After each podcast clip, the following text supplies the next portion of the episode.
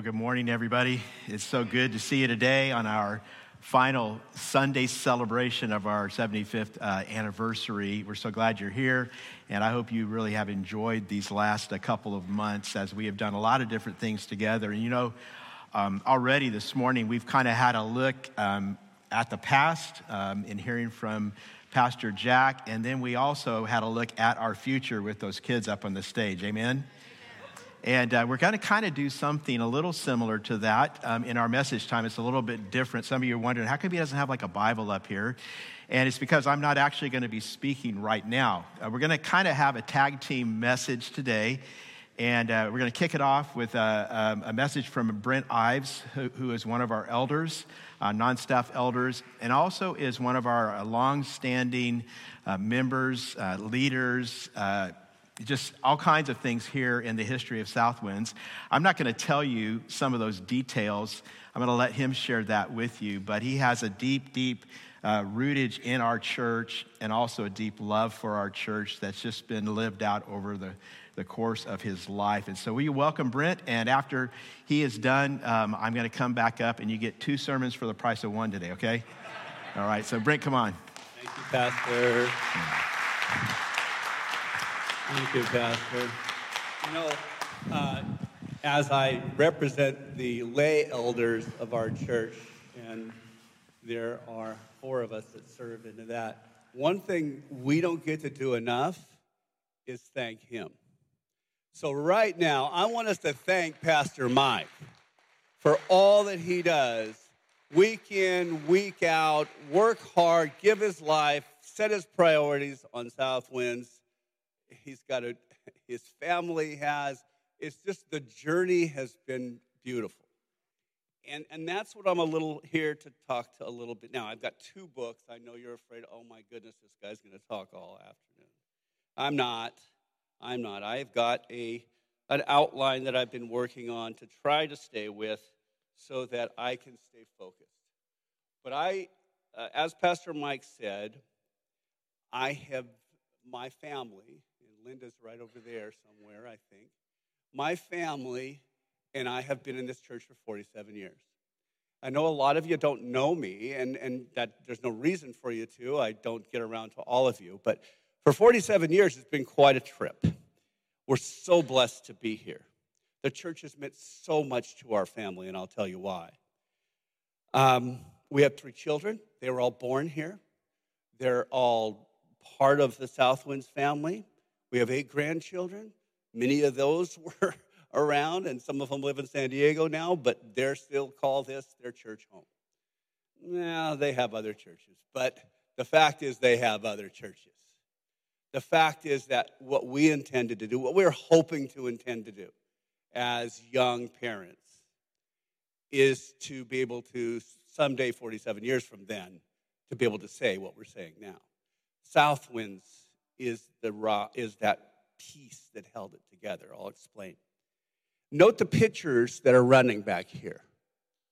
When we first got to Southwinds, they, that was those people. They were standing there with their ties on, and we stood there. And there's one in particular. I guess I can look up there. I don't have to look back. But there's two of them that, uh, that were there when we got there. And those people helped us understand what it means to serve God. What you, what you get out of serving God, what you put into serving God. But those pictures of Southwinds old, they stand alongside with their dresses and their tie, their thin ties, and they, that little church. I can remember climbing up there and changing the lights in that steeple, and on that to say, "Oh man, look at it now!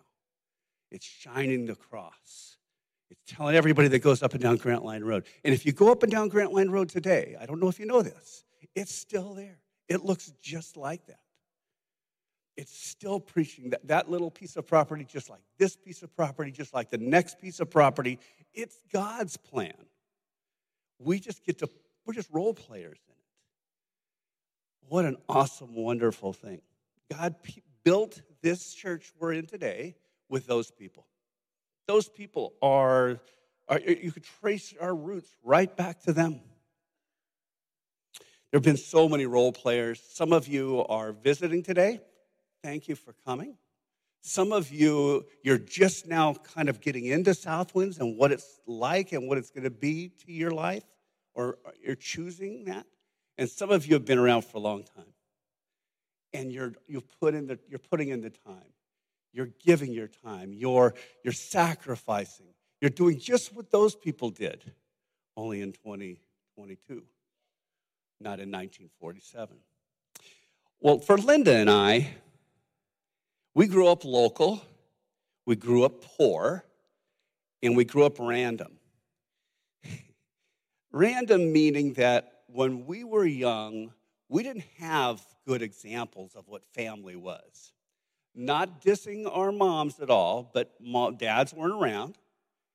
And we pretty much could do what we wanted. And sometimes, Linda was the oldest, I was the youngest in my family. I got to do anything I wanted. She got to, she had to tend to a lot of the kids and she still does. But, but the point is that, is that we didn't have an example of how it's supposed to be. But in 1965, now so how far back is that? Before most of you were born. In 1965, a young man named Emil Swift, none of you probably know Emil Swift, Emil's God of heaven. But he came and he was the most tenacious, picky, pesky little guy. He was 12 years old, and he kept on asking me, Brent, would you come to church with me? Brent, will you go to church with me? Brent, come to this event. Brent, come to that event. 12 years old. I said, Emil, get away. Don't bother me. I don't want to go to church. I'll never go to church with you. Don't bother me when I'm around my friends. Emil, stop. But he didn't stop. Finally, I said, okay, Emil, I'll go to church with you. I'll go to a burger bash, a youth burger bash. Sounds good. I can do that. And I went into town. So we lived way out in the country. I went into town. They had their burger bash, and a couple of those old guys were young guys then, and they had a little message at the end, and they asked the crowd, the kids there, Would you like to accept Jesus Christ as your Savior? I said yes. I don't know why I said yes. Can't really, can't really remember what made my arm go up, but it went up uh, like that. But I knew it. Something happened here when that arm went up. I could feel it. I knew it happened. And they marched us in just like they did these kids. They marched us into the big hall where there were probably 20 people sitting. And they said, These kids just accepted Christ. And the there say, Yay. And then I went home 12 miles out in the River Club, and I never went to church again because there was no church. I mean, I went to this little lakeside church, chapel church, and we kind of see, and Linda and I met. Linda and I met, and fast forward 10 years and we're married. And we're driving. More than that, we had one more step. It's one thing getting married, it's a whole nother thing getting pregnant. And all of a sudden, we had something beyond ourselves that we had to be responsible for. And we didn't know how to do it. Well, somehow God put this very, very young, inexperienced couple it intersect with this church and those people. And they filled us up. They showed us how the Bible works. They showed us what's important. See, when you're teaching Sunday school, when you're standing out here, when you're talking to your kids here, this is a different place. This is about eternity. This is about how you're going to get from where you're at right now to where they're going to be when they hand it off to their children and their children hand it off to their children. It's that rock of Christ. We just sang about how he pursues us. Emil Swift me. He did. And it was, it was a wonderful thing. I, some people might remember Emil Swift. I was just thinking of that. But Emil Swift went on to become a pastor, by the way, go figure. He we got to see him when he was older. Well, he's same age as me. Uh, yes, we don't talk about age much, but it's okay. I'm the oldest. I and Linda are the oldest, evidently, the oldest living family in Southwinds, which is better than the other option, I suppose. So we were hungry for stability, though. Our, this young couple driving around, I said, let's go to that church, because I remembered that building with that cross on it. And we went to that church, and they, they, they just absorbed us. And so we got in the presence of some very wise people. Again, some of those in the pics. And we found stability. We found where we were going to find it, at least. We knew we had now something to base our young marriage off of. And it's been something. Over the 47 years, there have been many transitions and shifts and some challenges. Through First Southern Baptist Church is what it was first called, the Trinity Baptist Church when it was next called, and then Southwinds. And sometimes you wondered if it wasn't built on sand because there was a time when there were only 25 people in church back in the early 80s. And so it was scary. We thought, oh, well, okay, Lord. But see what happened? People prayed. That's what we did when we were scared, because that's what people should do when they're scared. Is, Lord, here. We don't know what to do. We don't know how it's going to turn out. But I know Clyde, and I know Henry, and I know Dudley, and I know all those guys, and uh, uh, Vic. I know those guys would love to be here today to see this. Would just be, how did that happen? And there's only one place to point. Looking back clarifies things so much. It's 2020, right? I remember now, oh, okay, I can see how that. Now I can clearly see how in the pathway of Southwinds, how God was clearly in control. And we weren't. It's a good thing no perfect people are allowed here because we were not perfect. We made some big mistakes. We argued over things that had no business being argued over. But God said, nah, I'm in control. I've got plans. These people sitting here today were his plans then. You all here today are his plans from back in 65 and 82 and 93 to reach you, to give you the message, to be able to send out to them. So we're a product of their faithful service.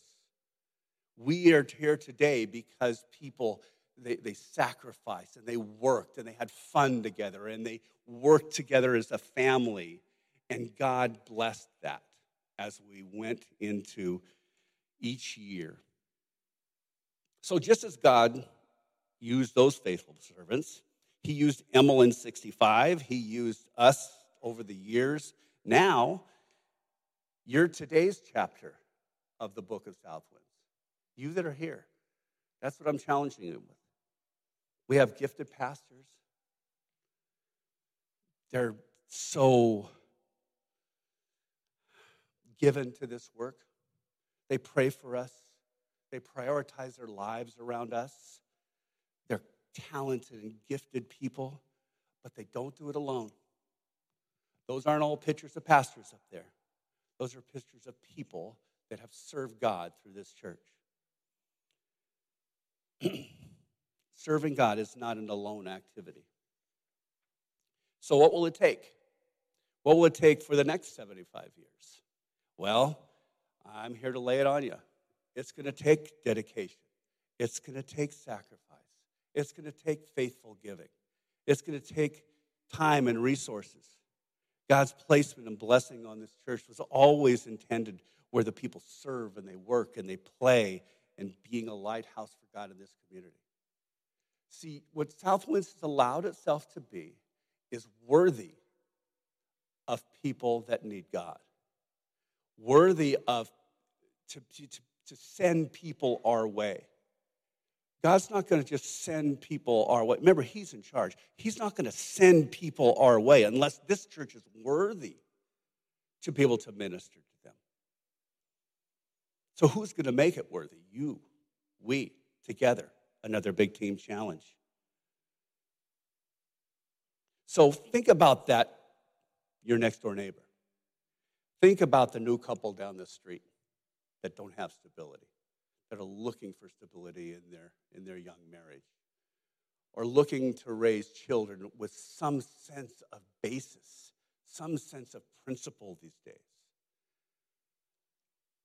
I'm here to demonstrate that this is the place to find it. Linda's here to demonstrate this is the place to find it. Our kids are here because we took it serious. We gave and we, we loved every minute of it. We've been so blessed. So keep those pictures in your head as you go. When you go out into the hallway and you talk to people, look at those pictures.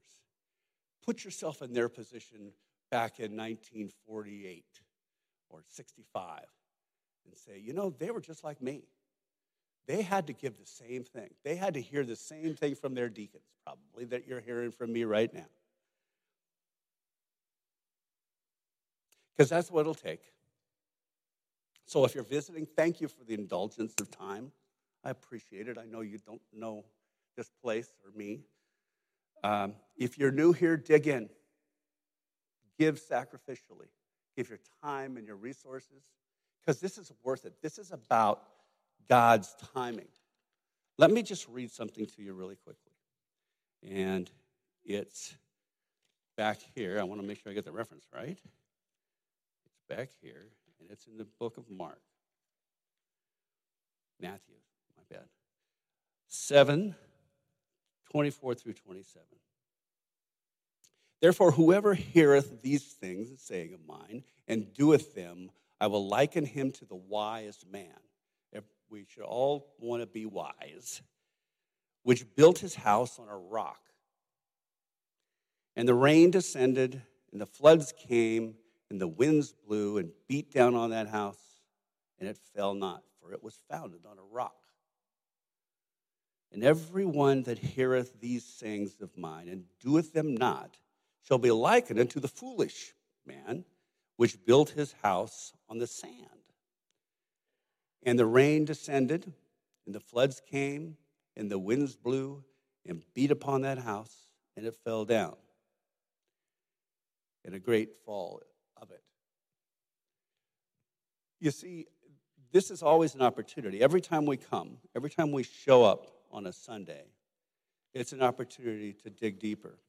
It's an opportunity to do more. It's an opportunity to give sacrificially.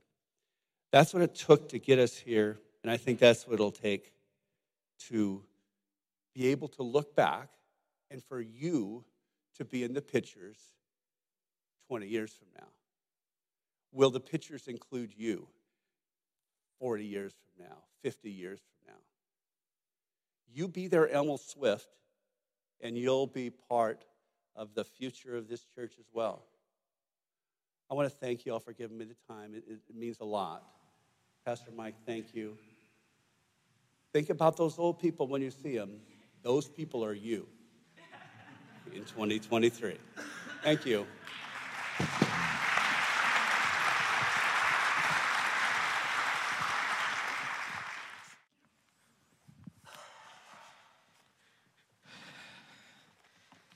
Thank you so much, Brent, and uh, it's so good to hear the words that he shared. I hope that you will take them to heart. I hope that you will hear and understand. Um, and this has just been such a part of why we've done this 75th anniversary celebration, just to remind all of us that we didn't just show up here uh, a few weeks ago or a couple of years ago, that we stand on the shoulders of so many people going back for 75 years, as Brent said, who worked and served and, and gave and loved in so many different ways. Well, this is um, final service of our 75th anniversary celebration, and we are now going to be moving our focus to year 76, uh, to beyond that. And as we do that today, I want to ask a, a real simple question, and, and maybe it's a question you've asked yourself. It's this How do we change our world? And I think all of us would be united in saying we, we want to see the world change. I don't think there's anybody here who looks around at our world and says, yeah, it's all good, right? There's so many problems all around us that we face in our world. And so, how do we make a difference? And can the world ever really be changed? Can, can any of us actually make a difference? I think a lot of people look around and they're kind of discouraged, maybe even in despair right now because there are so many problems. I want to start this morning with a story. It's actually a true story. It takes place on a river island in the northeast of India, actually, just a few hours from where Dan and I had the privilege of doing some ministry back in 2015. And it takes place on this river island called Majuli Island. And it was once a flourishing paradise for wildlife, but decades of deforestation had really just turned it into a desert. And there was a man living there who was born, who'd grown up there. His name was Jadav Payeng, and he, he saw this all happen. And in 1979, he decided to do something about it. He got up one morning uh, before work. He walked on his way to work to this, this barren spot on the island, and he planted a tree one little sapling. And that became his daily routine every morning before work for the next 37 years. Every morning. And the result of what he did is actually astonishing. On that island today, there is now a forest that's twice the size of Central Park in Manhattan. When the vegetation returned to the island, the animals also returned. They started showing up, and there's now a herd of 115 elephants that calls Majuli Island home. There are tigers and there are rhinos, there's deer. Majuli Island is now a tropical paradise again. How did it happen? Well, one tree at a time for a lifetime. So, how do we change our world? And I think the Bible's answer is similar one act of service, one conversation sharing the good news, one heart at a time, year after year after year after year for a lifetime maybe you hear this and you think, oh, Mike, that's a great story. But, you know, the world's a pretty complicated place, a lot more complex than that. I mean, just look at all the things wrong with the world. Just, just look at what we see all around us the injustice and the violence and the poverty and the, the oppression, so many terrible things. And let's just be honest for ourselves as Christians. Right now, we live in a culture that has rejected Christian beliefs, a, a culture that often ridicules people like you and like, like me. We are increasingly marginalized. So, so, how are we supposed to respond? There's a lot of people actually right now, if you are paying attention, that are telling us as Christians that basically we, we need to take up arms, we need to fight. And so, as Christ followers, we have to ask the question what does Jesus tell us to do? What, is, what does Jesus tell us about changing a world like ours? And does he actually say anything that applies to a culture like the one we live in and our role in that culture where we are increasingly marginalized? Good news is, Jesus actually says something that applies. He actually tells us something that really makes a difference for us today. You go back to the time Jesus lived 2,000 years ago, and you look at the country where he lived, and here's the reality his people were living under the military domination of the Roman Empire. And there was poverty, and there was injustice, there, there was violence, there was economic oppression, there was religious oppression, and many people then were living in despair. Some people then were getting militant, just like today. Many people were praying and were, were begging God, God, please send us Messiah, that promised warrior king that you said would come one day and would restore our kingdom and make it a kingdom of God again. And then one day, Jesus shows up and Jesus says, That's me. I'm Messiah. And here's his very first message. It's right at the very beginning of the Gospel of Mark, Mark chapter 1, verse 15. The time has come, he said. The kingdom of God has come near. repent and believe the good news. I want you to say that word kingdom out loud with me. Would you do that? Kingdom. Let's do it again. Kingdom.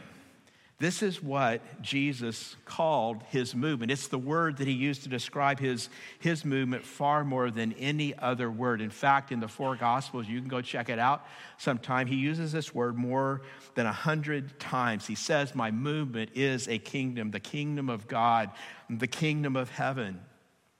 Now, back in Jesus' day, when people heard this word kingdom, they thought of soldiers and swords. They, they thought of political maneuvering, of military power and victory.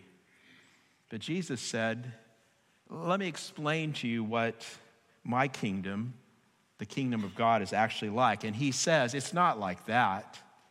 Not like that at all. He said, The kingdom of God isn't like mustering swords. Rather, he says in Matthew chapter 13, the kingdom of heaven is like a mustard seed, which a man took and planted in his field. Though it is the smallest of all seeds, yet when it grows, it is the largest of garden plants and becomes a tree, so that the birds come and perch in its branches. Now, I would imagine that a lot of you, maybe like me, those of us who have lived in California, those of us who'd ever seen a redwood tree, I actually have one in my yard. If you have seen a redwood tree, you may hear those words and you may be thinking, wait a minute, that, that's not true. Uh, mustard bushes are not bigger than redwood trees, right? But here's what Jesus was talking about He's not talking about height, he's actually talking about spread. And even today, if you, you go to Israel in the spring, you will see mustard plants carpeting the hillside, and no one planted them, no one tends them. They, they just grow. They're on every hillside, they're down in every valley, and they color the world. And this is what Jesus is talking about. He is saying the kingdom of God grows, but it happens slowly, it happens inexorably, it happens eventually universally. And he says that is how God is changing the world. It's like mustard plants covering the earth. And then Jesus says this, just the very next verse, still Matthew 13. This is verse 33. Jesus says, The kingdom of heaven is like yeast that a woman took and mixed into about 60 pounds of flour until it worked all through the dough. Just a little bit of yeast. So, what is he saying with these two images, these two parables, with the parable of the mustard seed, the parable of the yeast, he's telling us that this is what the kingdom of God is like, that the kingdom of God starts small and it grows slowly. And, and think about what he's describing here. Think about a mustard seed. Does a mustard seed make a noise when it grows? Think about yeast. Does yeast make a noise? Do those things like, you know, grab headlines? Will mustard seeds and, and yeast, you know, attract millions of followers on Instagram or TikTok? Does this sound, what Jesus is describing, anything like protests or political campaigns or military attacks? And the answer, obviously, is no. You can almost not tell that anything is happening, right? Until the bread rises until the world is covered with a yellow carpet. Here's another way to look at it we, we play the long game. Yeast spreads slowly, mustard plants grow slowly. And Jesus is saying, This is the kingdom of God.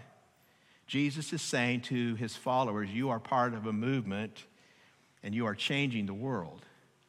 But what's interesting to think about this picture is that it's, it's not up to any of us individually. And, and that ought to be an incredible relief, right? Some of you should just sigh with relief right now because it's not up to just you. You're, you're, you're part of a team here in a church family we call Southwinds, but you're not only part of a team here at Southwinds, you're part of a movement, and it's a global movement, and it's an historical movement going back 2,000 years and, and counting still. And all of this tells us that the yeast that we contribute, that the seeds that we plant, those, those things in us can make an impact, and that impact can go on beyond us. It can go on into the future. It can actually even go on out into eternity. See, Jesus is saying that's the way it works, that is how it happens.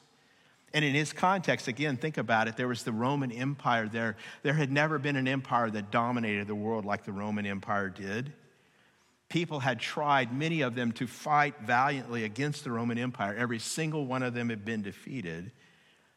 And Jesus says, I come and I'm bringing a kingdom. But he says, My kingdom is going to come like little seeds, it's going to come like, like yeast.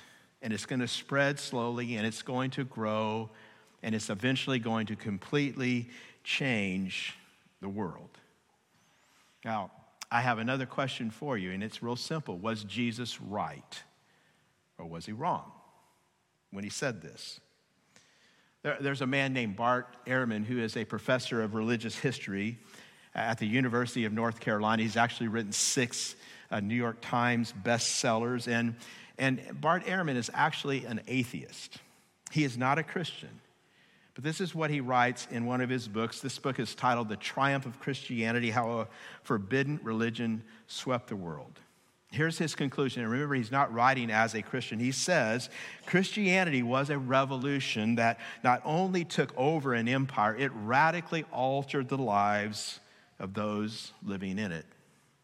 And he is specifically talking historically about what happened in the about 300 years after Jesus was crucified, after Jesus ascended to heaven, after, uh, after Jesus sent the Holy Spirit back down on the day of Pentecost, when the church was founded. For the next 300 years, the church grew until in the early fourth century, until it became the official religion of the Roman Empire. Christianity took over an entire empire uh, this, this uh, scholar says it radically altered the lives of those living in it. Watch this. He writes again it affected government practices, art, literature, music, philosophy, and the very understanding of billions of people about what it means to be human. It was the most monumental cultural transformation the world has ever seen. So was Jesus right? This tiny movement that he began, did it change the empire? Did the yeast spread all through the dough? Did the mustard seed grow and spread and cover the earth? Answer absolutely yes. So when we talk, about how do we change the world, we need to remember it can happen. In fact, it, it did happen. And so, what I am saying to us today, Southwinds, as we enter year 76, let's do it again. Amen? See, I'm hearing more and more people asking as they look around at this culture, just wondering what is it going to take?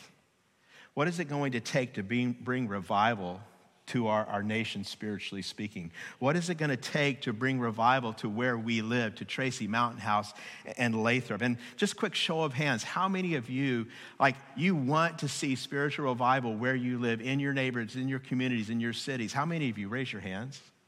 See, we want this. We want this. We would, we would love to see it. And, and the reason is we know that we have what people need, right? We have the good news. We have the gospel. We have the truth, the reality that God has sent his only son, Jesus, to reveal the Father to us and then to die the death on the cross that we deserve, paying for our sins, taking God's judgment against our sin for us, and then Jesus rising again from the dead, showing, demonstrating that he had defeated sin and death. And it is all so that we, you and I, so that we could be forgiven our sins, so that, that we could be adopted into the family of God. And how many of you, I just wonder, you just long to have a family? You know, Brent talked about that, how it was for him and Linda. They, they grew up 50 years ago, more. They, they grew up in broken homes. They didn't know what that was like. And God brought them to our church, and they found a spiritual family. They found a forever family. God has done that for some of you, and there may be someone here right now, and God wants to do that for you. And you can experience it if you will receive the good news. God has done all of these things so we can be part of His family. He has done all of these things so that He could give us the gift of eternal life. And aren't you glad? Aren't you glad? See, we have, we have the truth that the world needs. We are saved by grace alone, through faith alone. We are free in Christ. We don't have to be slaves to sin any longer. We can walk in that freedom. We can share that freedom with the people around us. So the question really is how do we do that? How do we get that message out to, that, to our world? And I think Jesus is telling us through these pictures, these parables, that we are to follow him and we are to follow him faithfully. And if I can go back to that original story, we can put it like this that means that you and I, each of us, we need to plant trees. We need to keep planting trees every day, one tree at a time, in one life at a time, for a lifetime, all uh, over our, our, our, the course of our lives. I mean, just think back these last few weeks. We have been talking on Sundays uh, about who we are. This series of messages is called This Is Us. And we, have been talking about this throughout this 75th celebration, you know, going to God's Word, just reminding ourselves of our mission. And maybe you remember back in September, we talked one Sunday about who's your one, uh, uh about how God has called us to uh, identify someone in our lives that we are just really focused on praying for so that they will come to faith in Christ. You know, over 150 of you actually committed to doing that, and you, you, you put a name up on that who's your one prayer wall and you've been praying for that person and hopefully seeking opportunities to share the gospel with your one as god opens doors. And i'm just asking you today will you keep on praying for your one?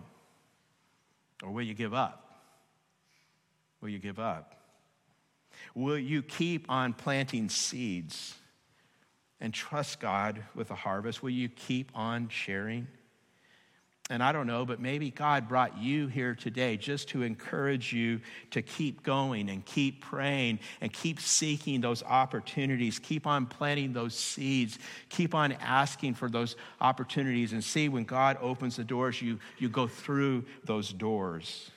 Like, remember, we're, we're playing the long game, right? In October, we, we talked about serving, about serving with a smile, about, about serving and meeting the needs of others around us. And some of those needs, of course, are here within our church family, you know, here on this campus on Sundays throughout the week. Some of those needs are out in our neighborhoods, out in our communities, as represented by that uh, 75th uh, uh, anniversary light board that we have about community engagement. And we saw on that Sunday when we looked at God's word how Jesus, God's only Son, Jesus, our Savior and Lord, Jesus, creator of the whole universe, how he humbled himself and, and he, he served, he washed dirty feet, even washing the feet of his enemy who was about to betray him, Judas. Thinking about service, how, how many of you have found that serving can be hard? How, how many of you have found that serving sometimes is kind of boring. How many of you have found when you're serving that sometimes you look around as you're doing service, whatever it may be, and you find yourself wondering, Am I making a difference? Does this even matter? Why am I why, why doing this?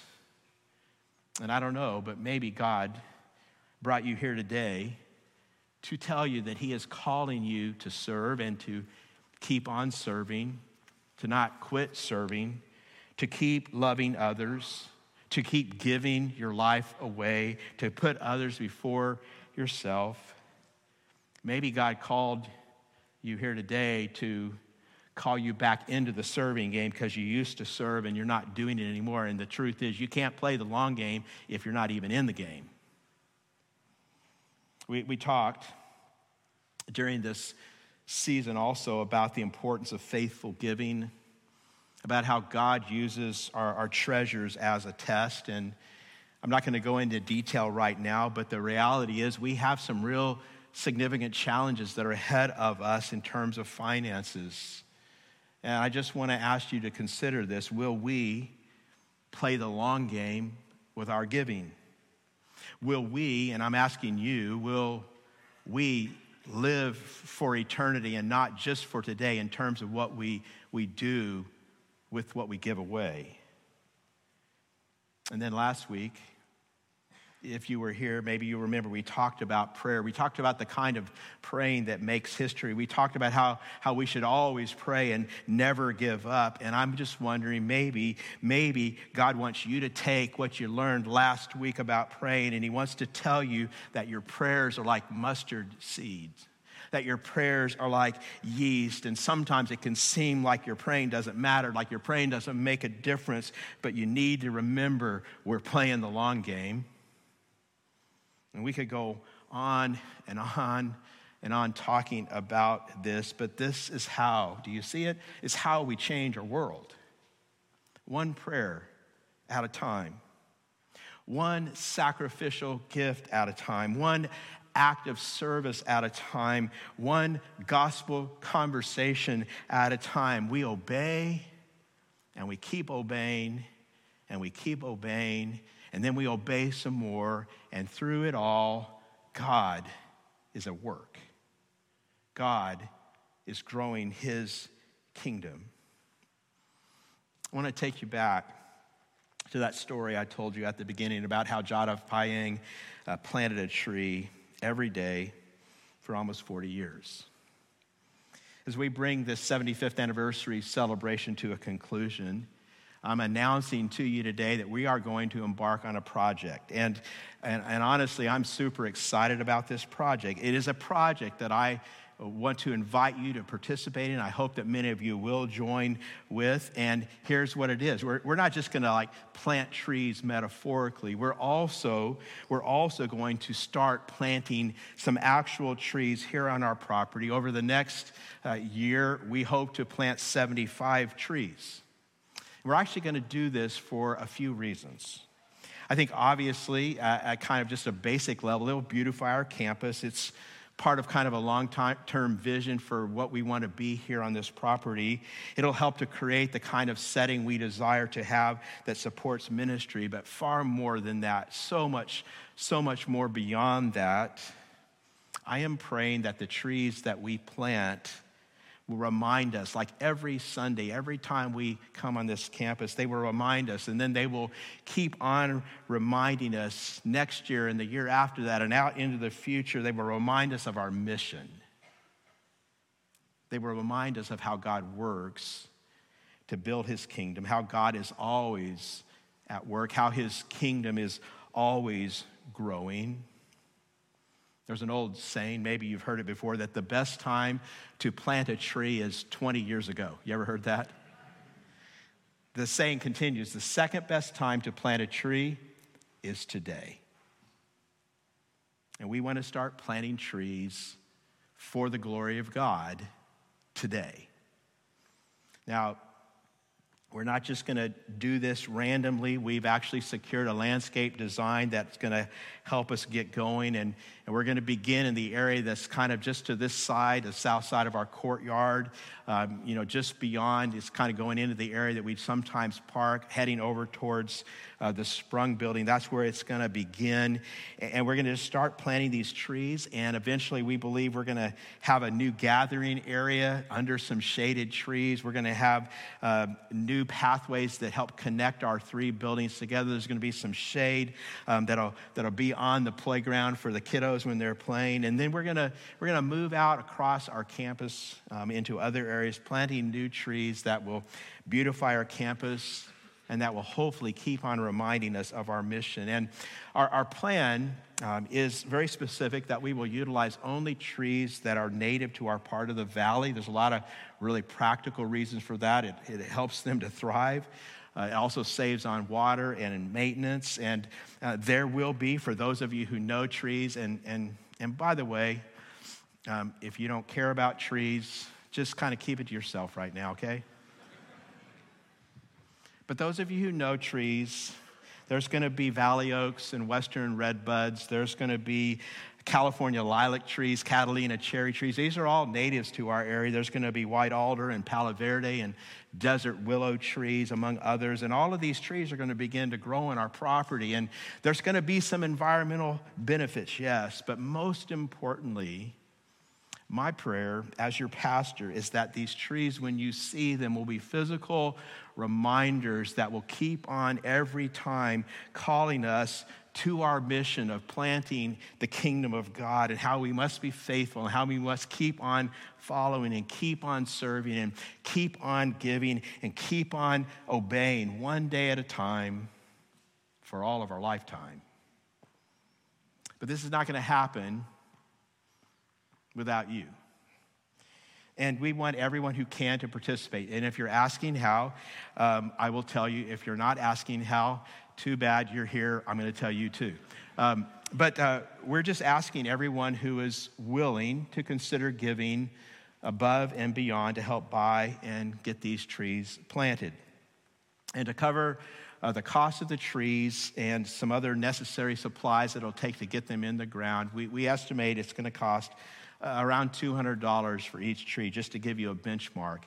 Uh, we also plan to purchase um, up to around five larger trees that will bring immediate impact, that will help like anchor the landscape plan and, and just really get it going in some ways. These larger trees are, are going to cost around $1,500. And so I'm going to go first. Uh, Dan and I have been praying about this, talking about this, and we've decided that we're going to purchase six trees in honor of our six grandkids. And if you have been paying attention, you're going, wait, you only have five, right?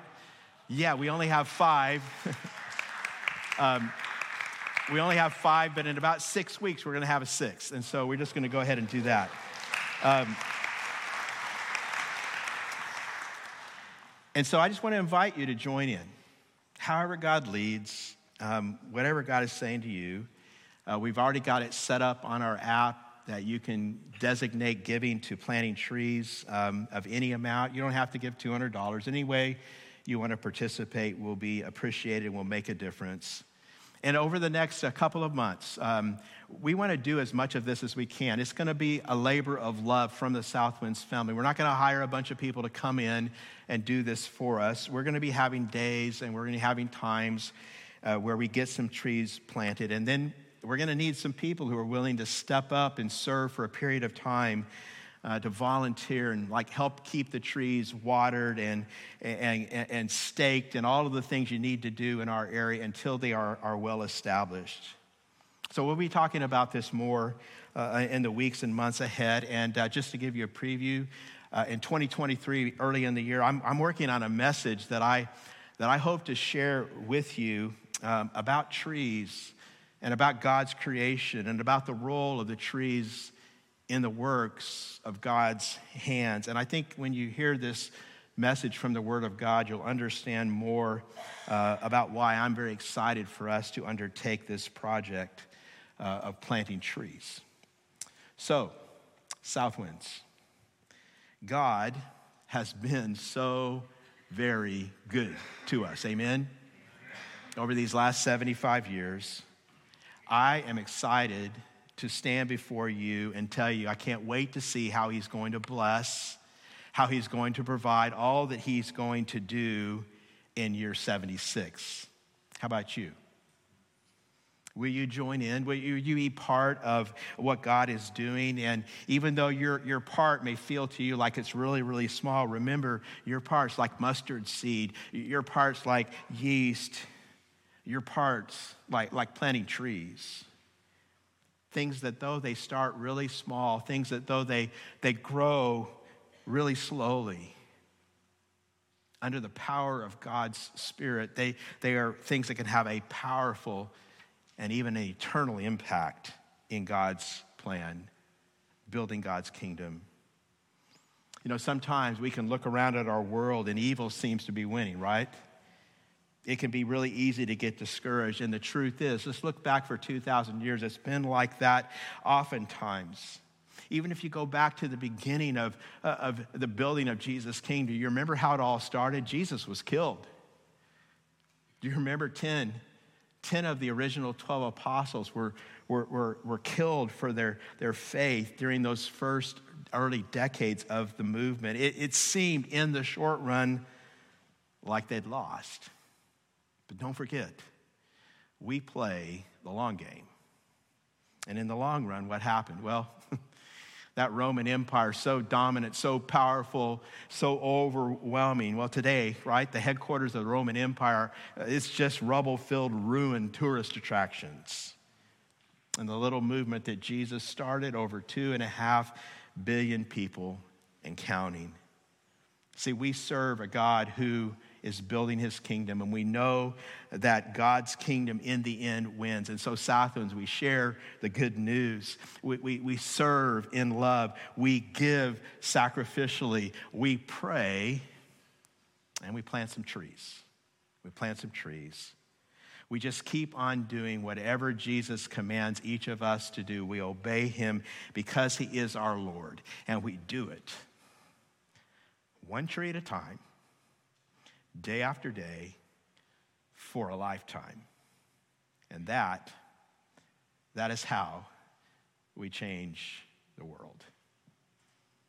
This is God's word for us today, Southwinds. Will you join me in saying amen? Amen. amen. Let's bow our heads. Let's pray.